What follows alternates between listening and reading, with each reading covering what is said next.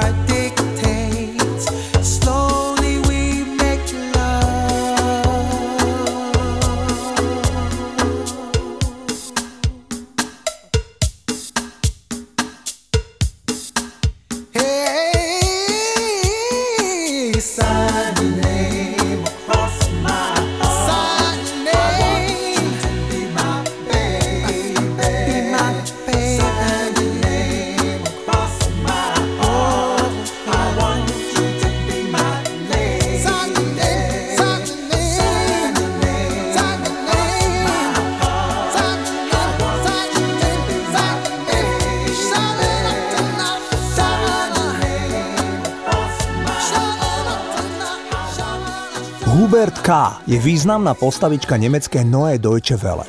Producent a hudobník mal niekoľko vlastných hitov, ale produkoval a písal aj pesničky pre Trio, Sandru a iných nemeckých interpretov. Nemecký bulvár v poslednom období rieši, že tento 60 sa stratil a mesiace ho nikto nevidel. Vie sa o ňom, že sa pred rokmi po druhýkrát oženil s istou Maďarkou menom Ilona. A rovnako je verejne známe, že Hubert K. trpí silnými depresiami celé posledné roky. Preto sa umelci ako Nena, Herbert Grönemeyer a iní obávajú, čo s ním je. V polovici 80 rokov spomínaný Hubert K. vyprodukoval aj hit, ktorý celkom rád hrávam. Volá sa Blue Night Shadow a stojí za ním jednohitový projekt Two of Us. Here she comes on the run. young, she's so fine. Here to tease, not to please.